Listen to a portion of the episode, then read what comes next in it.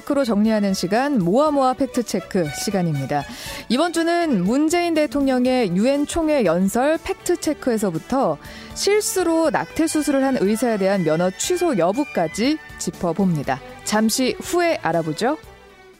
팩트체크 전문 미디어 뉴스톱의 이고은 팩트체커 나오셨습니다. 안녕하세요. 네, 안녕하세요. 네. 현재 시간으로 지난 24일 오후에 문재인 대통령이 제74차 유엔 총회 자리에서 기조 연설을 했습니다. 그때 문 대통령의 연설 내용 가운데 사실관계들 팩트 체크하셨다고요? 네, 문 대통령은 기조 연설에서 한반도 허리를 가로지르는 비무장지대를 국제 평화지대로 만들겠다 이런 제안을 했는데 네. 역시 핵심 내용은 한반도 평화 체제 구축 이었습니다.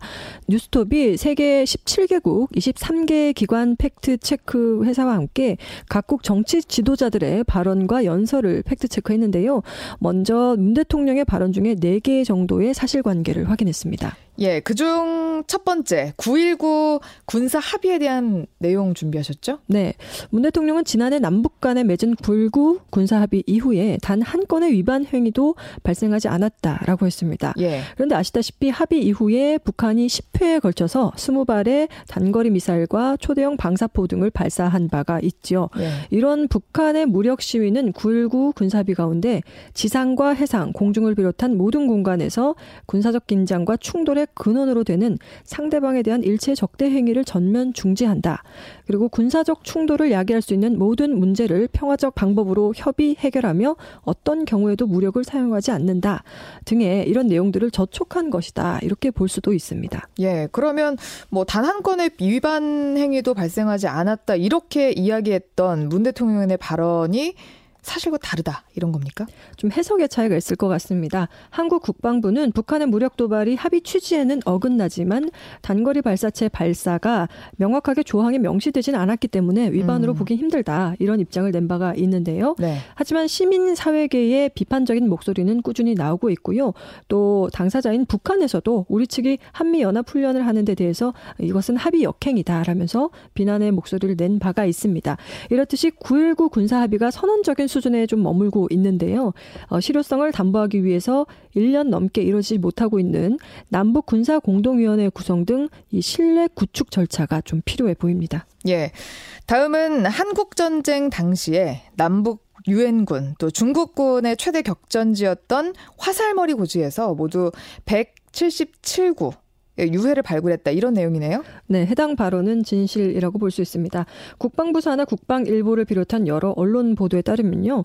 화살머리 고지 일대에서 발굴된 유해가 지난 19일 기준으로 모두 170여 구에 달합니다.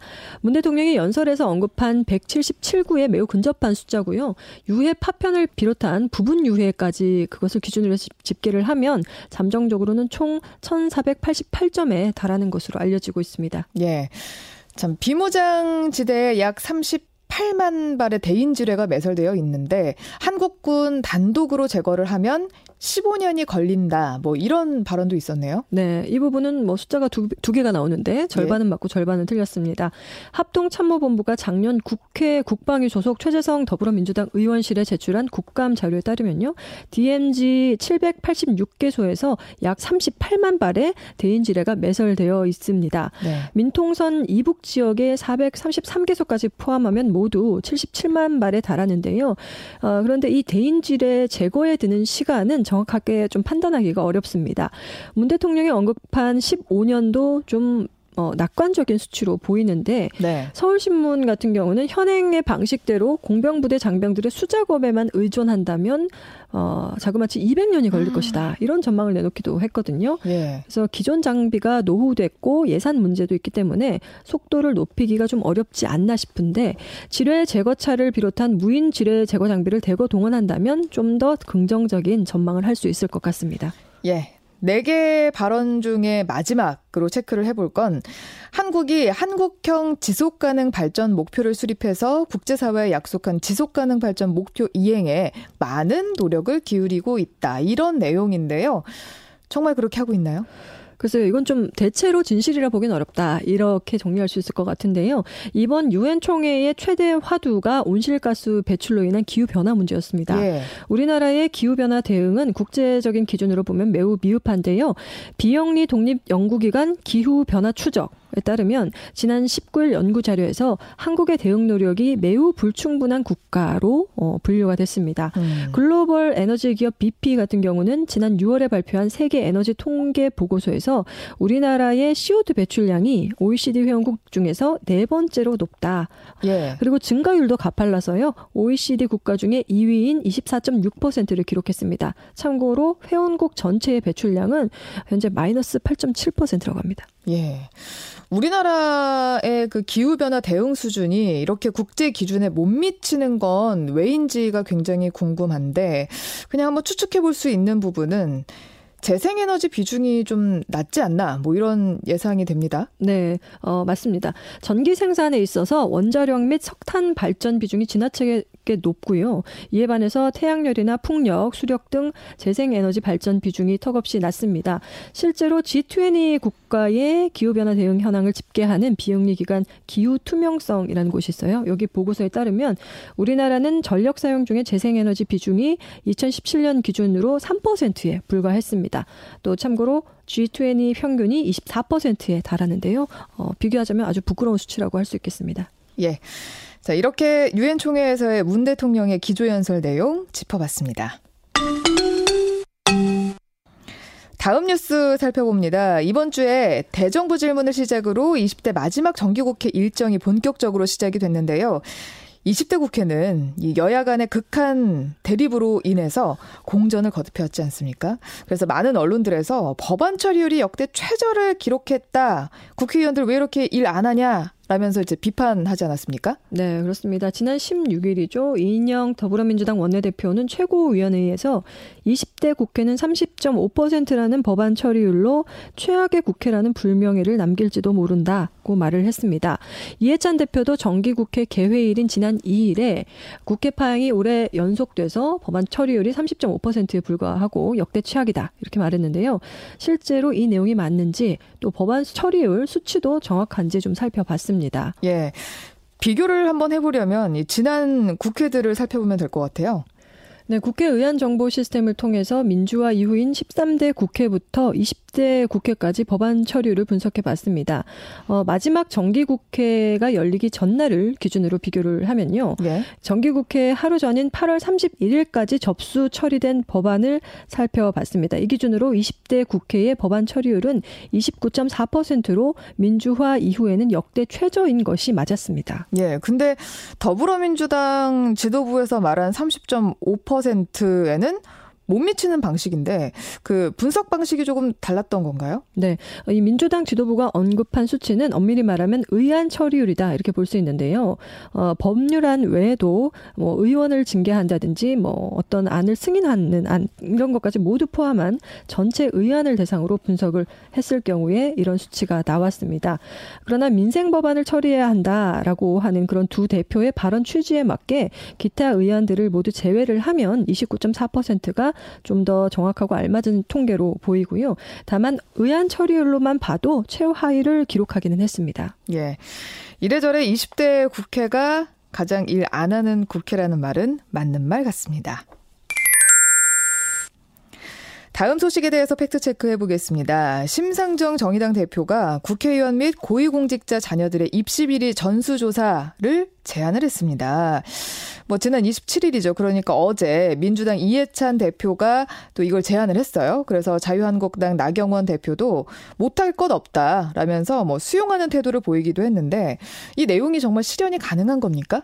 그래서 당장은 좀 힘겨루기를 하고 있는 상황 같은데요. 상황은 지난 24일 날 예, 심상정 정의당 대표가 한 발언에서 출발을 했죠. 국회의원 및 고위공직자 자녀들의 입시 비리 전수 조사를 위한 국회의원 자녀 입시 비리 검증 특별위원회를 국회에 설치하자 어, 국회 의결로 감사원에 국회의원을 포함한 고위공직자 자녀 입시 비리 감사를 요구하는 방안을 제안을 했습니다. 예. 이는 국회의 특수 목적의 사안을 다루는 특별위원회를 설치하자는 방안이고요. 특위에서 여야 합의안을 만들고 이 안에 담긴 조사 내용에 따라서 교육부를 통해 전수 조사를 한다는 겁니다. 어, 만약에 사법 조치가 필요한 수준의 문제가 있다면 검찰 수사 의뢰도 생각해 볼 수 있다라는 내용입니다. 예. 그 바로 앞 아이템에서 국회가 할 일을 제대로 못하고 있다 이런 이야기를 나누었습니다만 어, 이런 특위가 설치가 돼서 여야 합의가 뭐 되더라도 합의안의 세부 기준을 만들기가 꽤나 골치가 아플 것 같은데요. 네. 어, 본회의에서 의결돼서 또 특위가 설치가 된다. 이렇다 하더라도 합의안 자체를 만드는 게 뭐 꽤 어려운 작업이 되지 않겠나 싶습니다. 어, 국회의원의 자녀 연령대가 또 각기 다르기 때문에요. 나이가 많은 자녀의 경우는 언제까지를 대상으로 할 것인가, 조사 범위는 또 어디까지 할 건가, 비리 혐의를 판단하는 기준은 어떻게 둘 것인가 등 아주 첨예한 쟁점들이 예상되기 때문입니다. 예, 여기에다가 조사를 해야 되는 교육부의 입장에서도 이 전수조사에 어 려움이 있지 않을까, 이런 이런 걱정이 앞섭니다. 네, 그렇습니다. 각 학교별로 입시 자료가 뭐 폐기되는 경우가 있을 수 있겠죠. 그럼 조사가 어려울 것이고요. 학교가 책임을 회피해서 조사에 협조하지 않는다 하더라도 교육부의 강제 수사권이 없기 때문에 조사에는 또 한계가 남습니다. 해외에 있는 학교의 경우에도 자녀가 뭐 다녔다고 해도 교육부가 자료를 얻을 권한이 없을 수 있고 뭐 때문에 어려움을 겪을 가능성이 크다고 보입니다. 예. 뭐 그러면 현실적으로는 제약되는 부분이 뭐 많기 때문에 불가능할 확률이 좀 높다. 있다. 뭐 이렇게 들리네요. 그렇습니다. 전수조사를 제한할 정도로 국회의원 등 특, 특권층 자녀에 대한 특혜를 바라보는 국민들의 시선이 아주 날카로운데요. 최근 자유한국당의 나경원 원내대표도 자신의 아들에 대한 의혹이 나오자 문재인 대통령과 조국 장관, 황교안 대표의 자녀까지 모두 특검을 하자고 주장을 하기도 했었죠. 예. 어, 심 대표의 제안은 이런저런 그런 여론을 다 반영한 걸로 보입니다.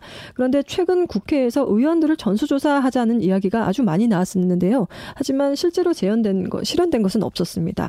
정치적인 쟁점으로만 소비되고 되고 정작 진지한 논의로 이루어지지 못한 그런 전수조사 제안이 좀 아쉬운 부분이 많습니다. 예. 뭐 여야가 전수조사에 대해서 긍정적인 답변을 하긴 했지만 실현이 될지는 지켜봐야겠습니다. 다음 뉴스 체크해 보겠습니다. 조국 법무부 장관 의혹과 관련된 수사에 검사 250명의 대규모 인력이 투입됐다. 이런 주장들이 인터넷에 돌고 있습니다. 네, 최근 한 인터넷 커뮤니티에서 론스타 수사에 투입된 검사는 12명인데 조국 수사에 투입된 검사는 250명이라면서 검사 총 인원이 2,500명 정도인데 전체 검사 중에 10%를 조국 수사에 투입한 것이다. 이런 주장이 올라와서 많이 유통이 됐습니다. 또 다른 커뮤니티에서도 어, 조국 수사에 투입된 인력 중에 서울중앙지검 소속 검사들만 250여 명이다.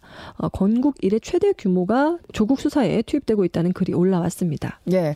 확인을 해 보셨죠? 네. 어, 그런데 검찰 측에서 정확한 수사 규모를 확인해 주지는 않고 있습니다. 때문에 명확한 투입 인원을 비교해 볼 수는 없는데요. 하지만 이런 주장이 사실이 아닐 가능성은 커 보입니다. 일단 이번 수사의 주체인 어, 서울중앙지검의 경우 현재 소속 검사 총 인원이 253명입니다. 예. 수사 진행 속도나 압수수색 규모 등으로 볼 때 이번 수사에 많은 인력이 투입된 것은 사실일 걸로 추정이 됩니다만 250명이란 주장에는 좀 다소 무리가 있어 보입니다. 예. 정치권에서도 이 수사 인력에 대해서 말한 뭐 발언도 있지 않았나요? 네. 지난 23일에 정춘숙 더불어민주당 원내대변인이 이번 조국 장관 수사는 검사 20여 명, 그리고 수사관 50여 명이 참여해서 최순실 박근혜 국정농단 때보다 더 큰 규모의 인력이 투입됐다라고 하면서 어, 검찰을 비판하는 내용의 브리핑을 한 적이 있습니다. 네. 어, 이번 수사를 과도하다고 비판해온 여당 측에서도 검사 인원 규모만 봤을 땐 20여 명 정도 로 추정한 것으로 볼 수 있는데요. 그만큼 250명이라는 숫자는 좀 다소 괴리가 있는 숫자 같습니다. 예. 어, 여기에다가 이 탤런트 송일국 씨의 부인, 그러니까 자유한국당 김을동 전 의원의 며느리 죠. 이분이 판사인데 조국 장관 자택 압수수색 영장을 이 사람이 발부했다. 이런 루머도 돌았죠. 네. 송 씨의 부인 바로 정승현 판사가 조 장관 자택에 압수수색 영장을 발부했다. 이런 루머가 굉장히 광범위하게 인터넷상에 퍼졌는데요. 일부 네티즌들이 정 판사의 출신 학교나 가족 관계 등을 거론하면서 인신공격까지 하면서 문제가 또 됐습니다. 아마 송 씨 어머니인 김을동 전 국회의원의 정치 경력 때문이 아닌가 싶은데요. 그러나 통상 영장 발부 업무는 영장 전담 재판부 소속 판사가 맡고요. 서울중앙지법에 4명의 영장 전담 판사가 있지만 정 판사는 서울지법의 형사합의부 소속이라고 합니다. 때문에 정 판사는 이번 영장 발부하는 무관한 인물임을 알 수 있고요. 이 가짜뉴스에 대해서는 민주당의 국회의원인 이석현 의원이 나서서 가짜 뉴스라고 확인을 해주기도 했습니다. 예. 자, 다음 뉴스에 대해서 사실관계 한번 확인해 보겠습니다. 그 최근에 강서구의 한 유명 산부인과에 임신 사실을 확인하러 갔다가 영양제를 처방을 받았는데 그 임신부에게 낙태 수술을 했다는 그 황당한 사고가 있었죠. 그 의사가 이 사고 나고 그만뒀는데 지금은 다른 대형 뭐 병원에서 대학병원에서 근무를 하고 있다. 그래서 이런 뉴스를 보시고 그 비난과 함께 면허 박탈 요구 이런 이야기도 함께 나오고 있는데요. 어, 의사 면허 박탈이 가능한 일인가요? 일단 가능하지 않은 일이고요. 일단 이 소식을 듣고 충격받으신 분들도 많을 텐데 내 일이 될 수 있다는 생각에서인지 어, 의사 자격을 박탈하라, 면허를 취소해라 이런 주장도 많이 나온 것 같습니다. 예. 어, 그러나 의료법에 보면 의사 면허 취소 요건이 명시돼 있는데 이번 사건의 의사에게는 요건이 적용되지 않는다고 합니다. 음, 그럼 어떤 경우에 의사 면허를 취소를 할 수 있나요? 의사 본인이 약물 중독자인 경우나 허위 진단서를 작성했거나 업무상 비밀 누설 또 진료비 부당 청구 등의 사유가 있을 때인데요.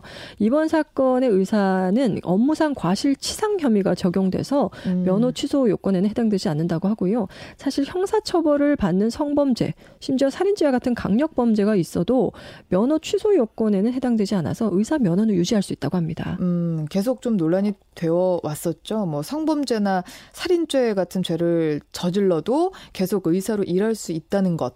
여기에 대해서 뭐 다들 이해가 안 간다 이런 입장들이 많으신데 경찰이 면허 박탈이 가능한 혐의를 적용을 하면 되지 않나요? 어, 의사 면허 취소 요건 중에 부동의 낙태죄라는 것이 있습니다. 예. 의사가 임신부의 동의를 받지 않고 낙태 수술을 하는 경우를 말하는데요. 그런데 이 죄에는 고의성이 있어야만 적용이 된다고 해요. 음. 이번 사건에서도 이 혐의가 검토가 안 된 것은 아닌데 고의성이 없었다는 이유로 결국 적용이 안 됐고요. 업무상 과실치상 혐의가 적용된 이유는 수술로 인해서 임신부의 몸이 다쳤기 때문이라고 합니다. 음. 그러면 뭐 목숨을 잃은 태아라고 해야 되나요? 태아의 경우는 어떻습니까? 어, 태아가 숨진 것이니까 살인죄 적용이 돼야 하는 게 아니냐 이런 주장도 나옵니다. 하지만 어, 문제는 태아를 독립된 인격체로 볼 것이냐 하는 부분이 남는데요. 우리 형법에서는 태아 단계를 그렇게 보지는 않기 때문에 치사 또는 살인 혐의를 적용할 수는 없다고 합니다. 예, 참 이게 어려운 문제여서 아마 뭐 앞으로 더 논쟁이 뜨거워질 것 같습니다. 뭐 국민들이 이와 관련해서 법 개정하자고 뭐 할 수도 있을 것 같아요. 네, 사실 2000년 어, 의료, 의료법 개정 전에는 경우에는 어떤 범죄든 금고 이상의 형을 받으면 의사 면허 취소가 가능했었습니다. 하지만 의료법 개정 후에 현재와 같은 상태가 된 건데 지난 20년 동안 의료법을 과거 기준으로 되돌리자 이런 개정안도 많이 발의가 됐었습니다. 그러나 의사단체의 반발로 개정안이 계속 폐기가 돼 왔고요. 원래는 의사 자격에 대한 엄격한 기준이 우리도 있었지만 한 번 완화된 이후에 다시 되돌리기가 힘든 상황에 직면해 있다. 이런 상황으로 볼 수 있겠습니다. 예. 자, 이번에 착오로 인해서 낙태 수술한 의사에게 면허 취소는 어렵다. 이렇게 정리를 하겠습니다.